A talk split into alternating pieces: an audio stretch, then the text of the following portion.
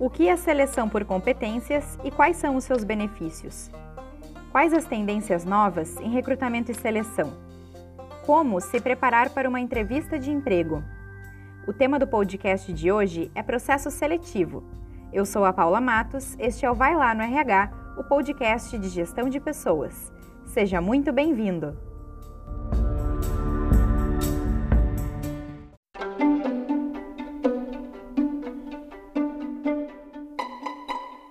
Hoje eu trago uma convidada muito especial para o nosso podcast. A Thaís Busato é minha colega na empresa Brunin Tecnometal, é psicóloga, dona do IG psi.thaísbusato e atua à frente do processo de recrutamento e seleção. Seja muito bem-vinda, Thaís. Olá, Paula, e aos ouvintes desse podcast.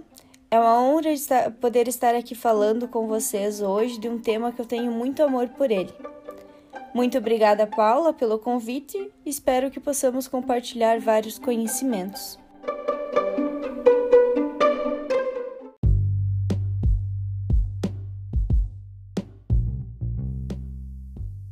Para iniciar o nosso episódio de hoje, eu gostaria que você nos contasse, Thaís, um pouquinho da tua trajetória e o porquê de ter escolhido entre todas as áreas da psicologia a organizacional. Bom, tenho 24 anos, sou natural de Frederico Westphalen, cidade localizada perto da divisa com Santa Catarina. Quando escolhi a psicologia, esse curso era a minha única opção, pois não me via atuando em outra área. Após entrar na faculdade, a clínica ela não era o meu principal foco naquele momento. Então, meus estágios foram voltados à área jurídica, atuando com violência doméstica e grupos de adoção. E após isso, resolvi conhecer mais a área da psicologia organizacional. Primeiro, com a iniciação científica, pesquisando sobre a saúde mental dos profissionais de saúde, e após isso passei no programa de estágio da Bruni, sendo extracurricular. Após concluir então a graduação, eu fui efetivada na empresa, na Bruni, no qual hoje sou analista de RH. Sou responsável pelo subsistema de recrutamento e seleção, que envolve desde a contratação até o desligamento.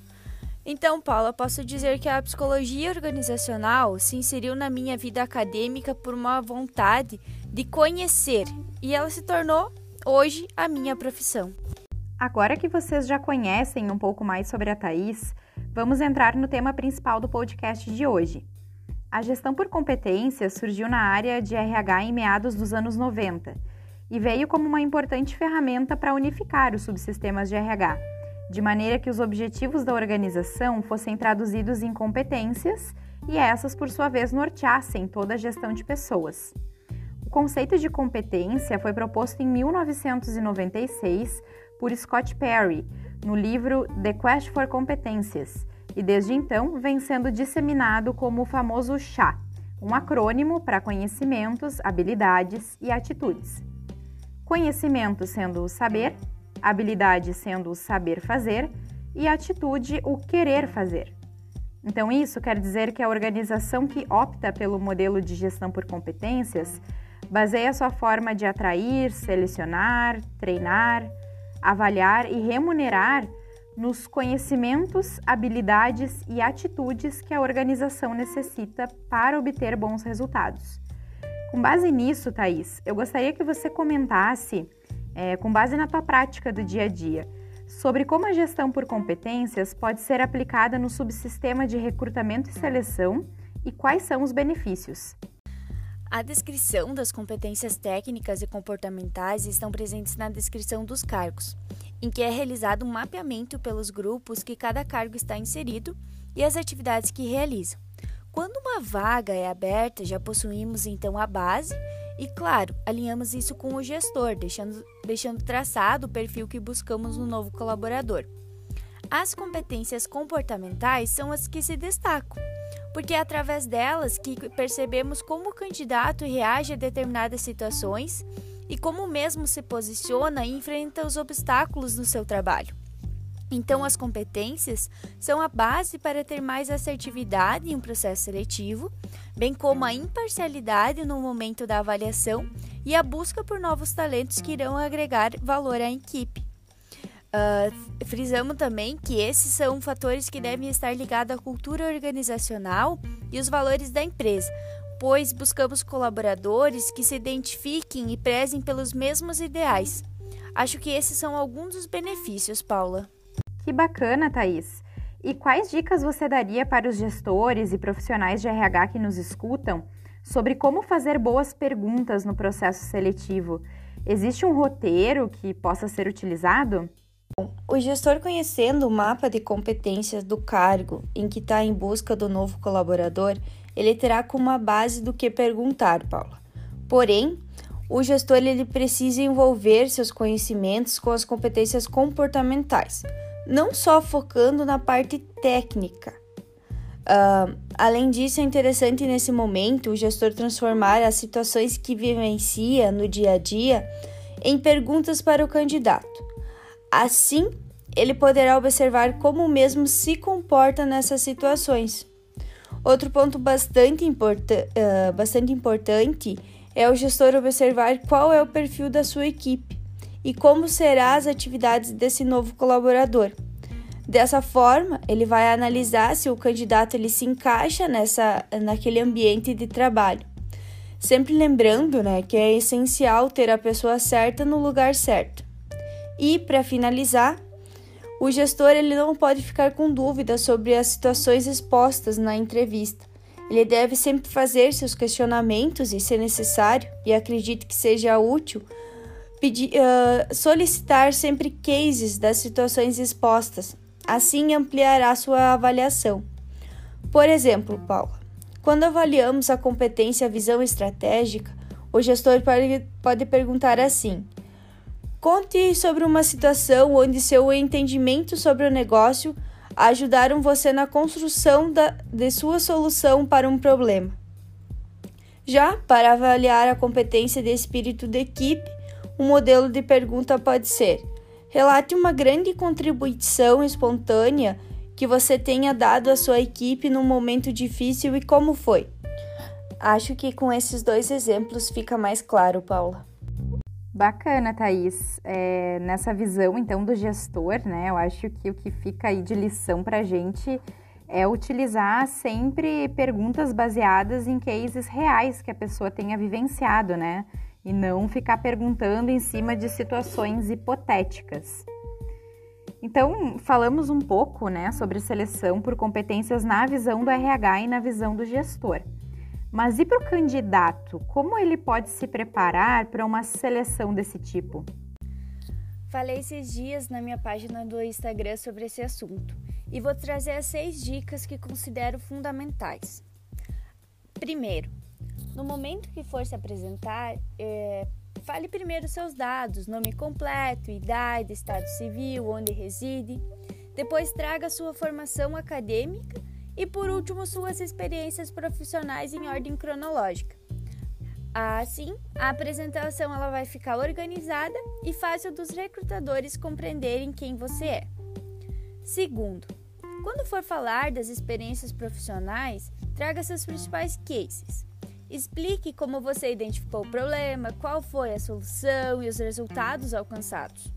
Com esses exemplos, você mostrará como seu papel nas determinadas empresas foi importante e o quanto contribuiu nelas.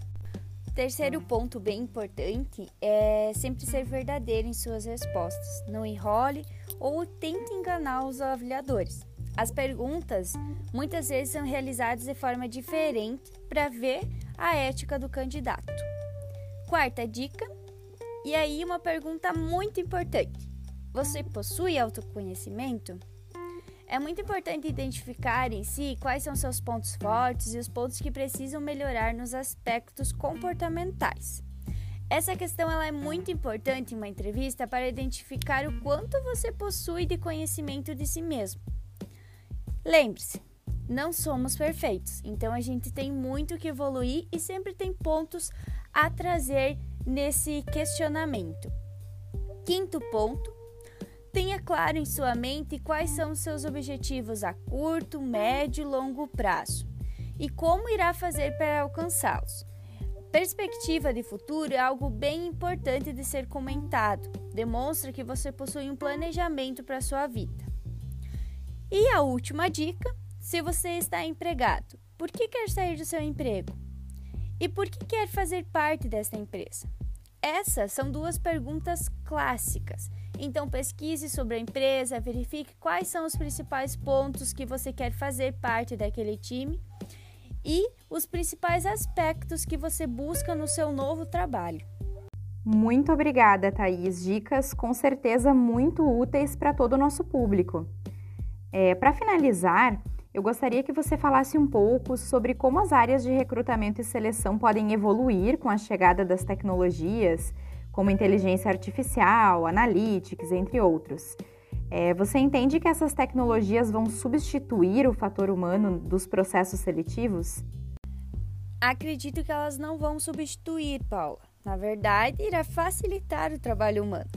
Nos últimos tempos, o processo seletivo ele já vem se tornando online desde a divulgação, inscrição, avaliação de perfil, te, uh, entrevistas, testes. As empresas hoje elas contratam software especializado nesse assunto e a inteligência uh, artificial ela começa a fazer um grande trabalho. Uma das atividades importantes é a interação que possuem com os candidatos, no qual elas criam vínculos que são essenciais nesse primeiro momento e respondendo os, as principais perguntas dos candidatos. Além disso, a avaliação deles uh, também começa online, através de feats culturais, provas técnicas online, vídeos de apresentação e as entrevistas uh, geralmente são realizadas através de aplicativos de reunião, reuniões online.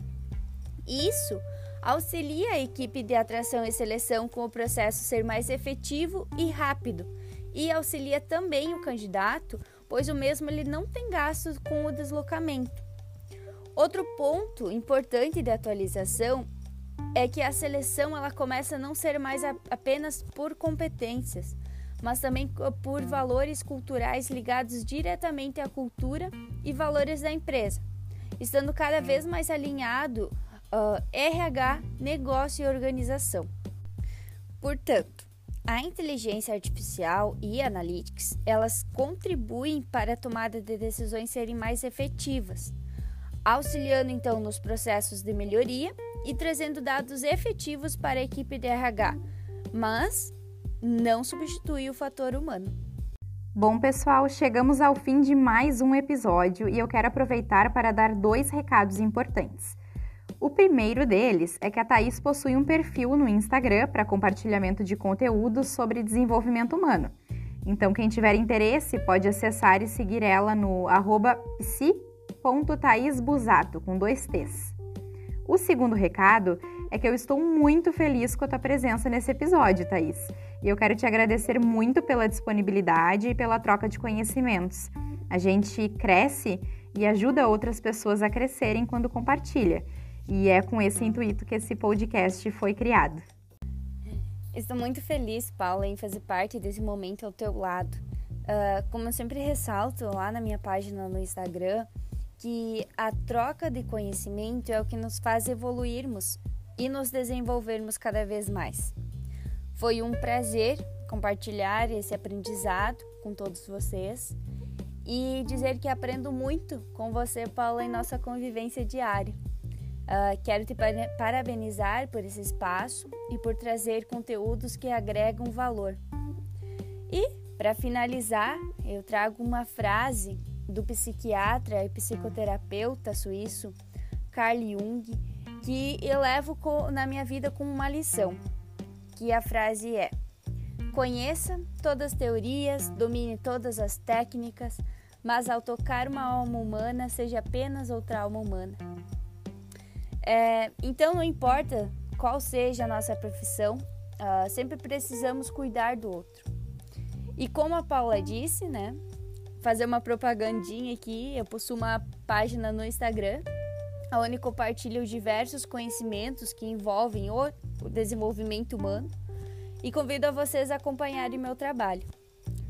Então, mais uma vez, obrigada Paula, obrigada ouvinte por nos acompanhar nesse momento e por que possamos compartilhar conhecimento cada vez mais.